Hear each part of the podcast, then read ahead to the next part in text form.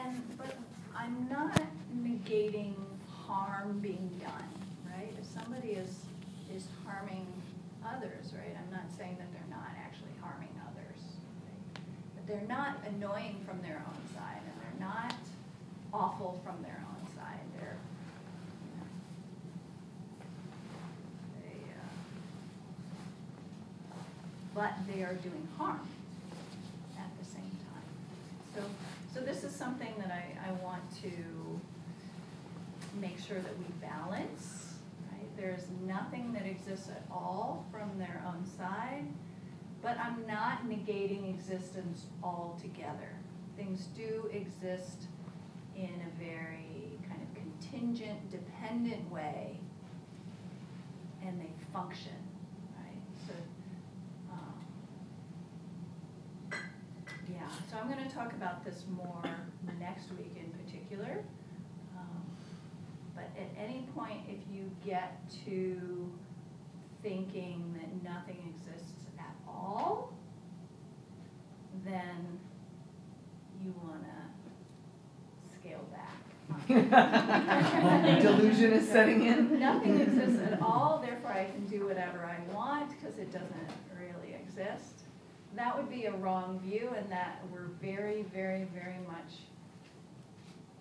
cautioned against falling into that.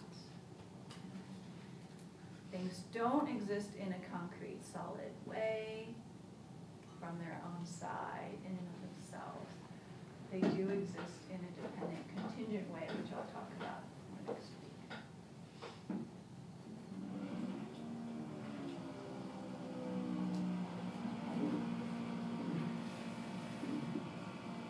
Any questions on what we've covered so far? Um, I know you said that you would elaborate more on that last part next week. I just have one kind of question.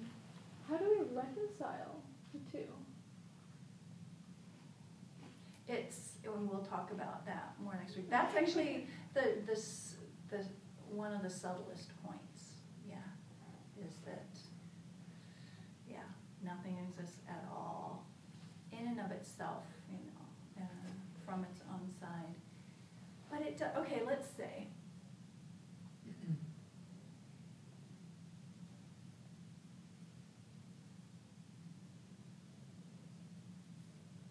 I'm gonna, I'm gonna use this. This clock. Right? So, right, maybe we can agree that clock came from our minds. Yeah, there's, there's, there's some shapes and there's some colors, there's many parts. Um, it's not a clock from its own side because it's, you know, if it was a clock from its own side, this thing in and of itself everyone who perceived it would, would perceive it as a clock. Yeah? And even a dog would perceive it as a clock, and even an ant would perceive it as a, clock. And I think we can all agree that a dog would not perceive a clock, and an ant wouldn't perceive a clock, right? A dog would, once again, perceive it maybe as something to chew on, right? An ant, something to walk on, right? So it itself is not a clock, right? And yet, it functions as a clock, right? We can like, we can tell it's seven fifty-four, right, by using this, right? It, it functions as a clock.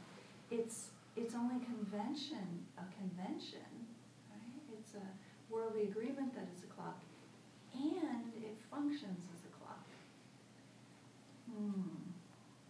And actually, if it was intrinsically a clock.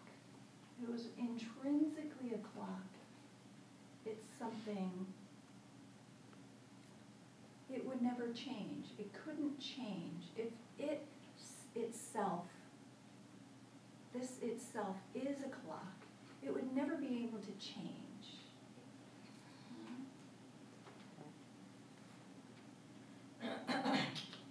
Right? It wouldn't be able to break, it wouldn't be able to change from seven fifty-four to seven fifty-five. So it wouldn't, if it, it existed intrinsically, it wouldn't be able to change. And then it couldn't function. Because in order for it to function, it has to change. So this is very tricky, very, very tricky business, and we'll, we'll get into the increasing levels of subtlety in the coming weeks.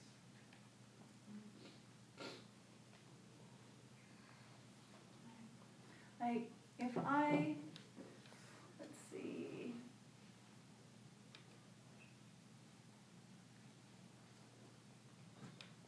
Right, if we were an intrinsically angry person, then we would never be able to change into a non-angry person. Right, if intrinsically I'm an angry person, I wouldn't be able to change to a patient person.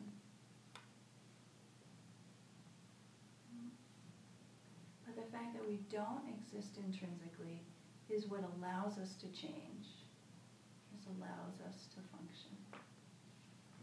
Yeah. So I say that now, and I don't expect you to get it. But Some things to think about. I think that one's so hard because we we think we're unchanging, but we're changing all the time. Mm-hmm. Yeah. So that one's a really hard mm-hmm. one to get. Yeah. I like I don't I don't totally get that one either. Yeah, yeah, Yeah, going up. Because we have that worldview where it's like, yeah, I'm the same, but I'm but I'm changing all the time, Right. and Right. that's how I see everything normally, yeah, which doesn't make sense logically, but yeah. I just you know I don't think about that all the time. Right, yeah, and that's, I mean, that's our, you know, our, our instinctive notion is that, right? We're not changing from moment to moment, right? Like, I'm this, right? We're Right. the same person as we were yesterday, right? There's Yep. something un, right? Maybe you're not. But on some level, Yeah. right, on some level, don't we think, right, this, right, if you were here last night, right, it's the same diamond light that was here last night as tonight, right, the same chairs, the same thangkas, the same car, right? Um, but things are changing from moment to moment, I haven't even gotten into that yet. Um, and we, you know, I mean, we know that we're changing on some level, and on some very instinctive level, we think that we're the same, right? If somebody mistreated me last week, right, I think they mistreated Me. me, right? Me, the same me that's here right now, right? Um, and that's a big, that's a big subject, right? That I haven't even talked about the me yet. Um, just, just to continue on this thread of impermanence. So just, you know, so actually, right, things, you know, thing, everything that we see, hear, taste, touch is changing from moment to moment. Right? We're changing from moment to moment, right? Our heart is beating, the blood is coursing through our veins? I mean, it's, there's our digestive systems at work, neurons are firing in our brains, right? We're, we're not the same from one moment to the next. Our hair is growing, our fingernails are growing, our hair is falling out, our hair is graying. Um, we're not the same at all from moment to moment, physically and then mentally, and our minds, right? Our minds are, right? There's thoughts that arise from moment to moment, right?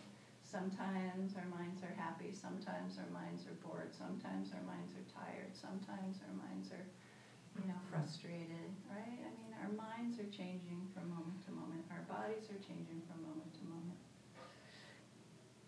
So what's the same? What's the same me that was here?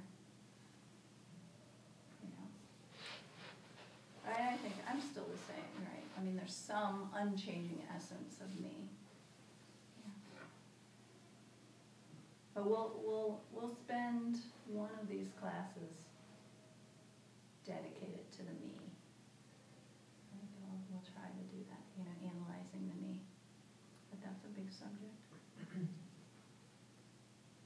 but that's the big one.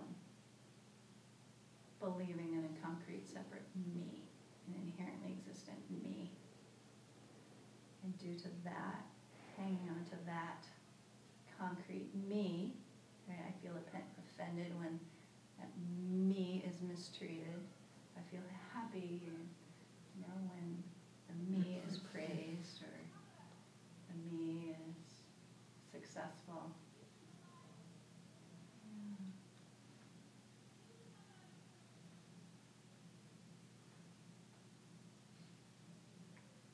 But I'm gonna, I'm going to wait to talk further about the me in a future class. That one's the emotionally harrowing to analyze. A, a little more harrowing than analyzing the A. Yeah. Um, so, things are constantly, you know, so maybe an, an easier way to talk about emptiness, a kind of a simpler way, it's not as subtle, but that everything is constantly changing interdependent. They're like processes. Right? And we're taking, turning processes into things. Um, One example that I found quite powerful that one Lama used is like everything is like the water in the ocean. But what our minds do, what our concepts do, are freeze things and create mm-hmm. ice cubes that are floating in the ocean. So this is what we're doing, right? Our minds are creating frozen, separate identities in an interdependent world.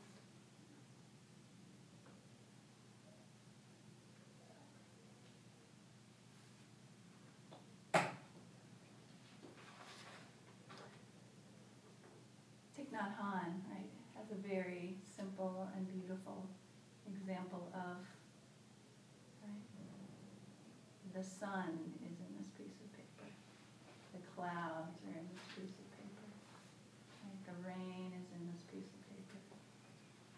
Right, the soil is in this piece of paper. Right, this piece of paper came about, right, due to many things coming together. The sun and the clouds and the rain and the soil, right, the air, etc. There isn't this concrete separate piece of paper. This piece of paper is a result of so many things coming together.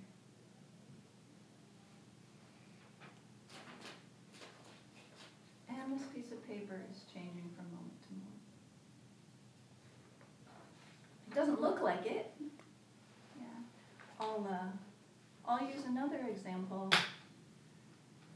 The classic example, you know, I did um, very traditional studies in the Tibetan Buddhist tradition, and the example often used is the seed and the sprout. Right? There's a seed right, that gradually turns into a sprout. So actually, you know, with something like that, right, a plant or something, right, we see that there's a process, right, or we can infer there's a process, right? There's a seed, it gradually, right, a little bit of green sprouts out, and gradually it turns into a plant. Yeah, I like, I was growing some cilantro back in my, at my friend's place recently, and right, and so like some green just started, right? You put some coriander seeds in the soil, put some water, and then after some weeks, right, some little green comes in, and then eventually it becomes a cilantro plant. And then gradually it turns brown, and then there are coriander seeds, and then it goes right to soil. Right? So this, there's this ever-changing process. And at a certain point, we call it a seed. At a certain point, we call it a sprout. At a certain point, we call it cilantro, a cilantro plant. At a certain point, we call it a dead cilantro plant. At a certain point, we call it coriander. Right, en- ever-changing process, and from here to here, we call it a seed. From here to here, we call it a sprout. From here to here, we call it a plant. From here to here, we call it a dead plant, right? Et cetera, right? It's not that, right? So if we, tr- like, if it existed, well, right, if we try to find the end of the seed and the beginning of the sprout, try to find the precise moment. It's the end of the seed and the beginning of the sprout.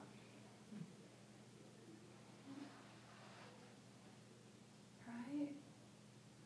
Hard to say, right? Was it, is that, is it a microsecond before that? Right, it's, right, it's just a process. Certain point, we call it this, and a certain point, we call it that, and a certain point, we call it, right? Seed comes from the mind, sprout comes from the mind, plant comes from the mind. And yet when we call it, right, if I call it cilantro, right, I solidify it as cilantro, as it, it really is cilantro as a concrete separate thing.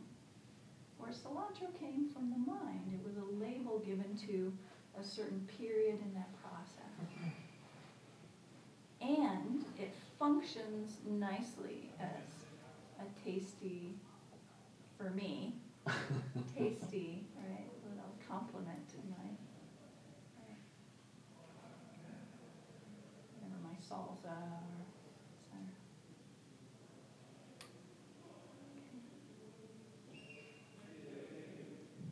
So I want to talk about this process.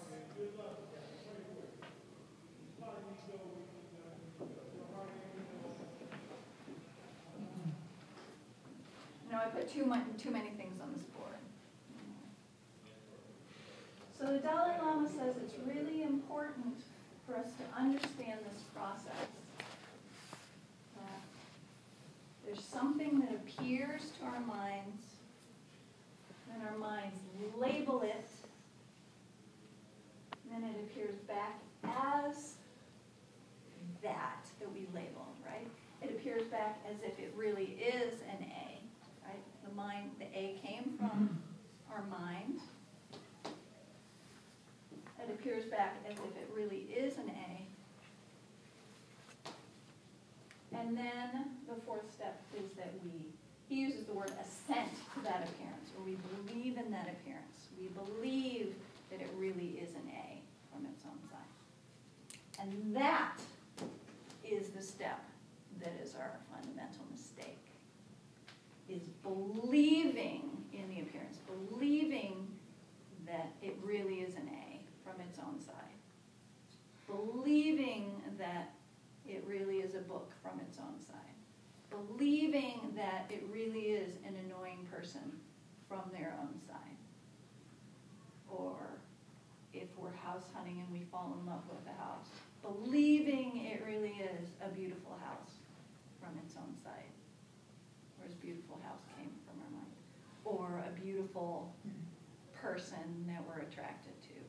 Or delicious food that we have to have. Or whatever it is.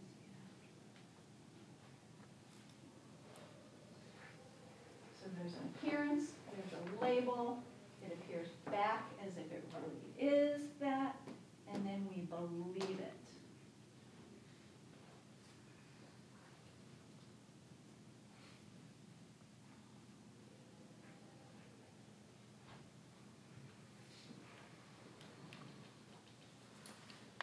And then based on that, believing that things exist from their own side, then all of our disturbing emotions arise from there. Believing that they really are annoying, then annoyance arises. Believing they mm-hmm. are really beautiful and the cause of all of my happiness, right, then attract, right, attachment arises, or desire arises.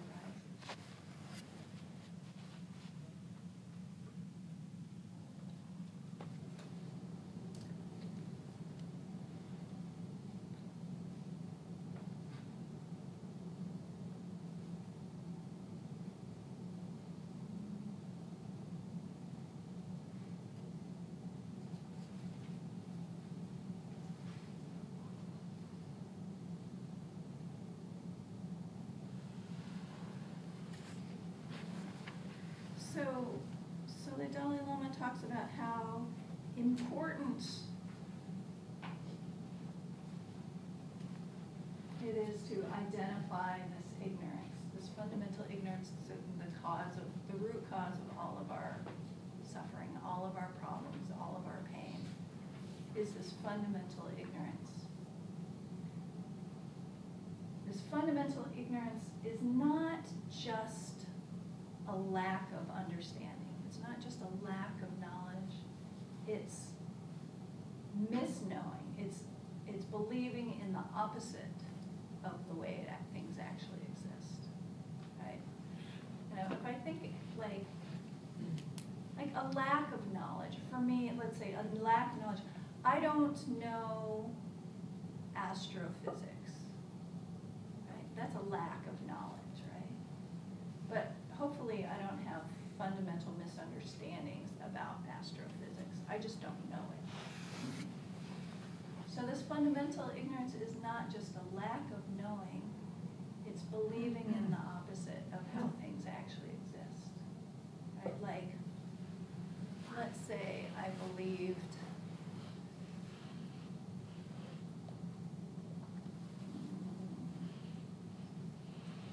uh, yeah, let's say I believed that um, happiness in a relationship is to be as selfish as possible. Well, that would be a fundamental, mm, you know, mistake, right? Like, happiness in a relationship comes from, right, giving and loving, et cetera. Anyway, I don't know if that's a great example, but that's what came to my mind. It's like believing, believing in the opposite of how things actually exist. That's our fundamental ignorance. And the Dalai Lama says that we can only understand emptiness by understanding what ignorance is first. Um, He says we have to recognize, at least in a rough way, what we're falsely superimposing on phenomena, what we're falsely laying on top of phenomena before we can understand the emptiness of exists in its stead. So that's what we've been talking about, is what are we laying on top of what exists? right? What are we falsely superimposing on what exists? We're falsely superimposing this existence from its own side or in and of itself. Existence inherently. So that, that, this, mm-hmm. you probably can't see this, but this is a list of interchangeable terms for the most subtle, yeah, from the most subtle philosophical system in Buddhism. Existing intrinsically, inherently, from its own side, truly, objectively, in and of itself, from the side of its basis, independently. So I'll be using um, these different terms interchangeably.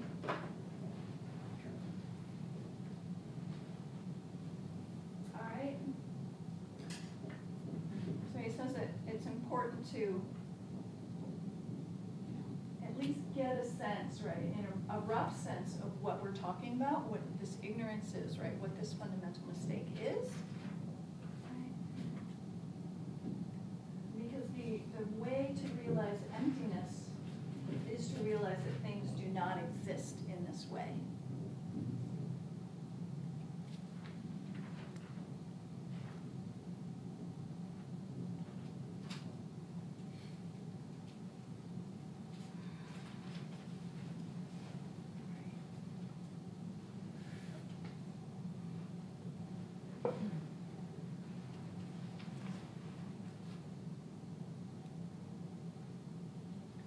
So, and the other thing is, is to try, try get a sense of this process of how things appear and how we label it and how they appear back. And then how we believe or assent to that appearance and how then all of the problems arise from that. All of our disturbing emotions arise from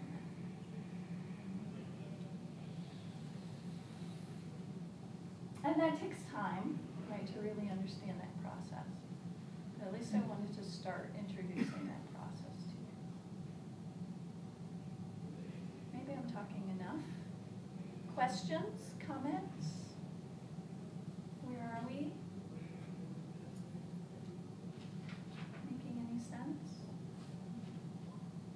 Why, so you mentioned that it, when we label it or we believe it, um, that this is a bad thing. I guess how so? Like, um, I'm, I'm trying to get my head around, Uh-huh. you know? Are you just saying like, um, like, I- you know, the mistake, the mistake that we're making is that we're, we're believing this person to be annoying, though, that maybe that's not the case, we, they're really suffering, you know, I don't know, you know? I, I guess I'm, I'm trying to Yeah. get my head around that. but- Yeah, yeah. And I probably haven't given enough, enough information yet. Okay, Um, but yeah, it's, so the difference is, I mean, the label may be correct. Let's say you're labeling this a clock, right? right, Right? That's, that's, there's nothing wrong with that. sure, But when you're believing that it really is a clock from its own side, that's the mistake. oh, It, it's, it itself, right? The So it itself believe, believes, it, it's not gonna believe that it's a clock because it's not real. Well, no, it's not that the clock believes. Oh, that okay. It's, yeah, yeah. It's, it's that you, you, the, the, the mistake is that you're believing that clock comes from this, this, from the side of the object, that you're just passively experiencing what really is there. That's the mistake, is that you think it, it's objectively a clock, or, um, it really is a clock from here, and you're passively experiencing what is really there, and not seeing how clock is an active labeling process from your mind. Oh, Clock came from your mind, right? And this will become more clear next week as I go into more, I'm gonna talk about dependent arising next week. But, yeah. I mean, we'll go through this process maybe again too, until we, we get it down. um, That's fine, no, thanks, I think. you- Yeah, yeah, no, that's, uh, uh, thank you for asking that question, I think, uh, So believing that the person is inherently annoying from their own side is to believe that they are incapable of ever changing. that's one, that's one aspect of it. Yeah, that's one aspect of it, Uh, and it's more than that. It's more than that, too, and. You'll get into it. Yeah, so.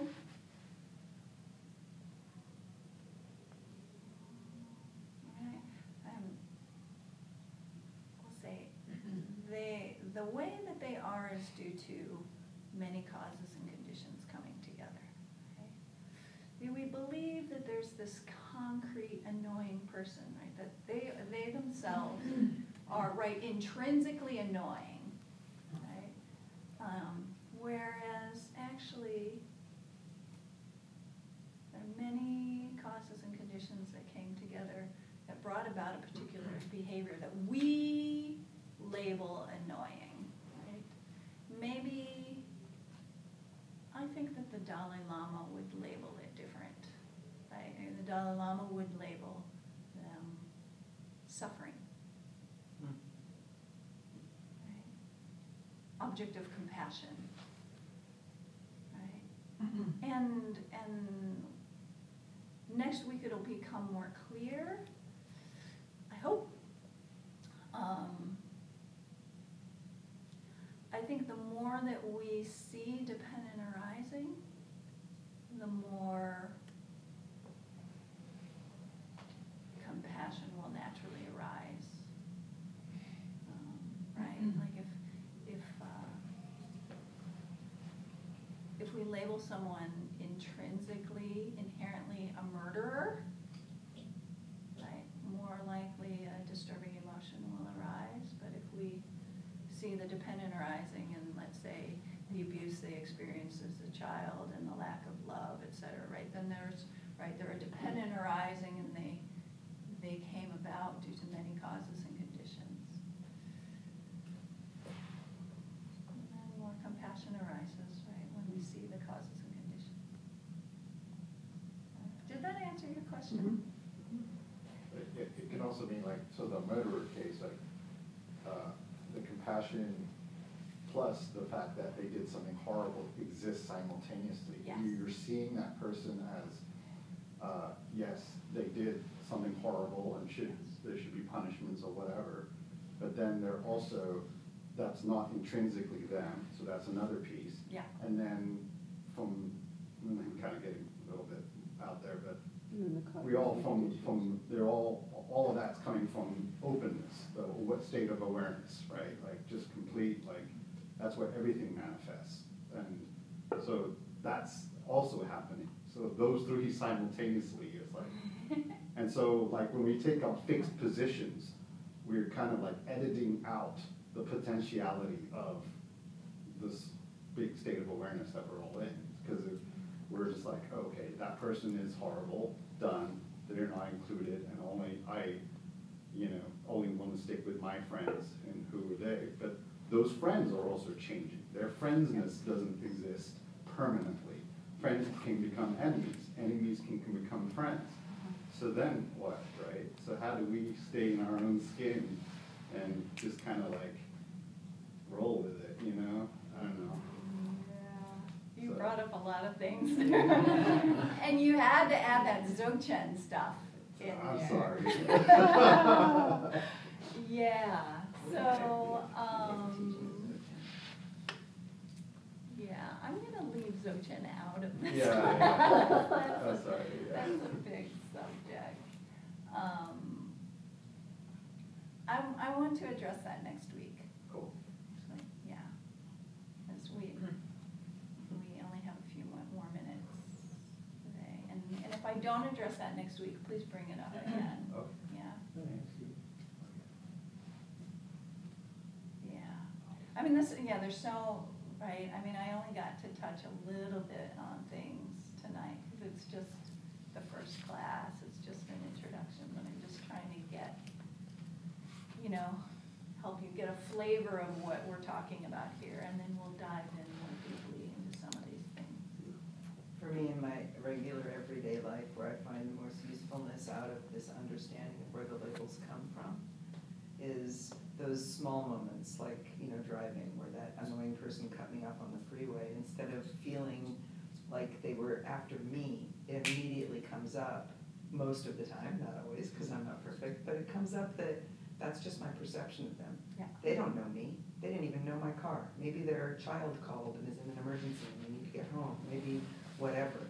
And so that's the, the, the delabeling helps me to have more compassion in those moments of my day to recognize that how I labeled that isn't how it is. That person didn't cut me off on purpose. And so it helps me to stay calm. It reduces my suffering. And it just helps me see the world a little more clearly, I think. Yeah, yeah.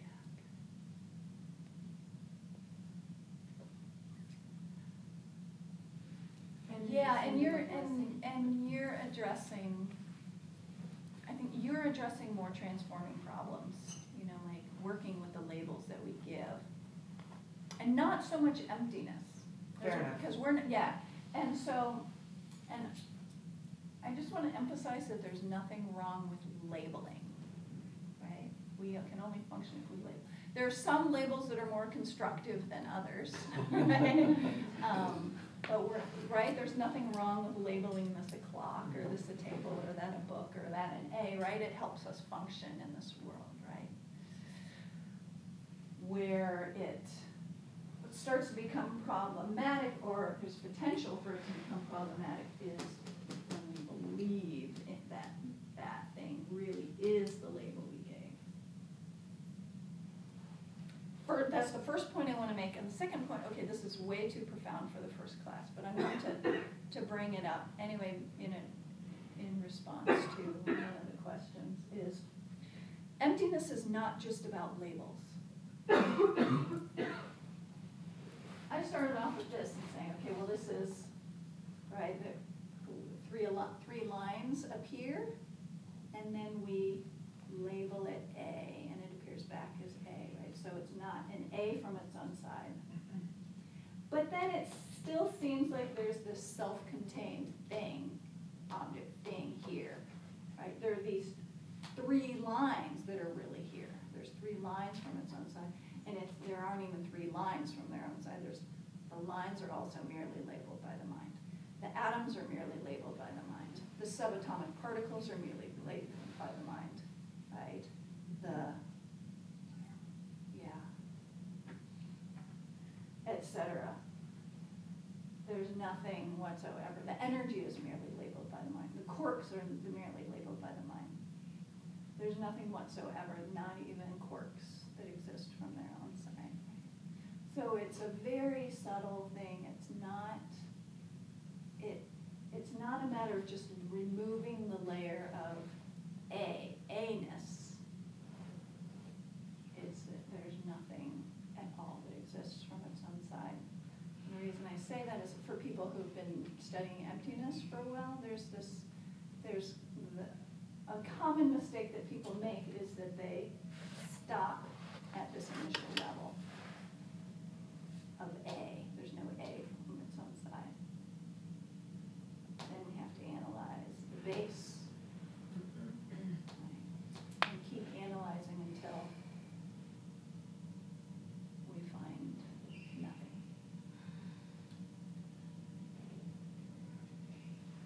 And there's nothing that exists from its own side, and it exists and functions. Okay? Always have to say that. I'm not negating existence, I'm not negating functionality. And this is such a subtle view, this is such a difficult view to get to. But we can get there. Slowly, slowly. Yeah. All right. So, um, if you can think about it this week, between this week and next week, it will be really helpful to you, um, to not just totally forget this. In the So book, maybe- is there particular There are many, points? there are many exercises and, you know, reflections. One of the beautiful things about this is, this book is that there are meditative reflections at the end of every chapter. Um, But one thing that I would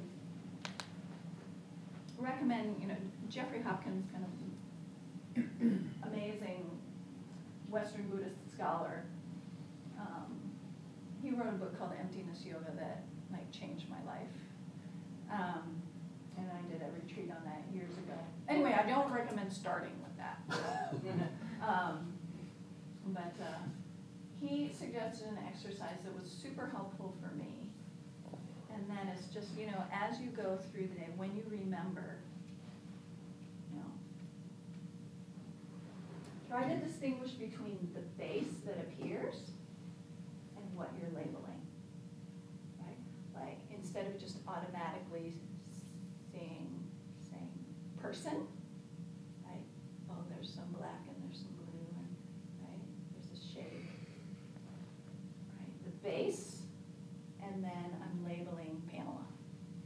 Right? Right? We see a car, right?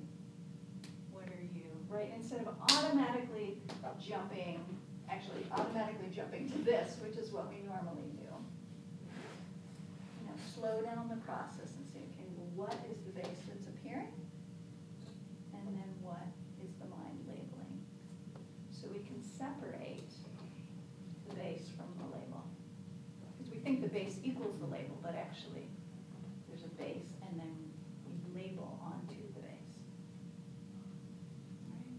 So if you remember, you know, when you're driving to work or working out at the gym or whatever, um, if you can try to sometimes remember to do this, it's, it's helpful to divorce the label from the base. Well, and if to listen to the lecture again, it is available on the Periscope app. There's three files for tonight's class that have been uploaded. This is the third one, we're still live. So you can re-listen if you want. All right, so we'll just dedicate any positive energy we've created. Um, actually, I, I want to end actually with a quote by Arya Deva, who is a great Indian Buddhist scholar and practitioner. He says that even entertaining a slight, let me get it more correct. if we hold even a doubt about this teaching, it shatters our samsara. I didn't get the quote quite right, but, and it's a doubt, thinking, oh, maybe this, maybe this is true. Not the doubt, I don't think so, right? But the doubt, maybe this is true shatters the foundation of our cycle of suffering. Yeah. So. Alright. So we'll uh, dedicate any positive energy that we've created. So de- dedication is, is a way to kind of protect about any positive energy we've created and also steer it in a positive direction. So dedicate. May we increase our understanding of emptiness more and more.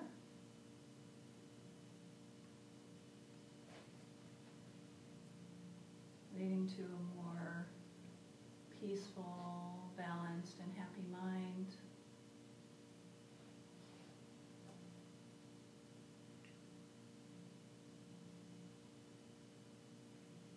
And may we bring that out into the world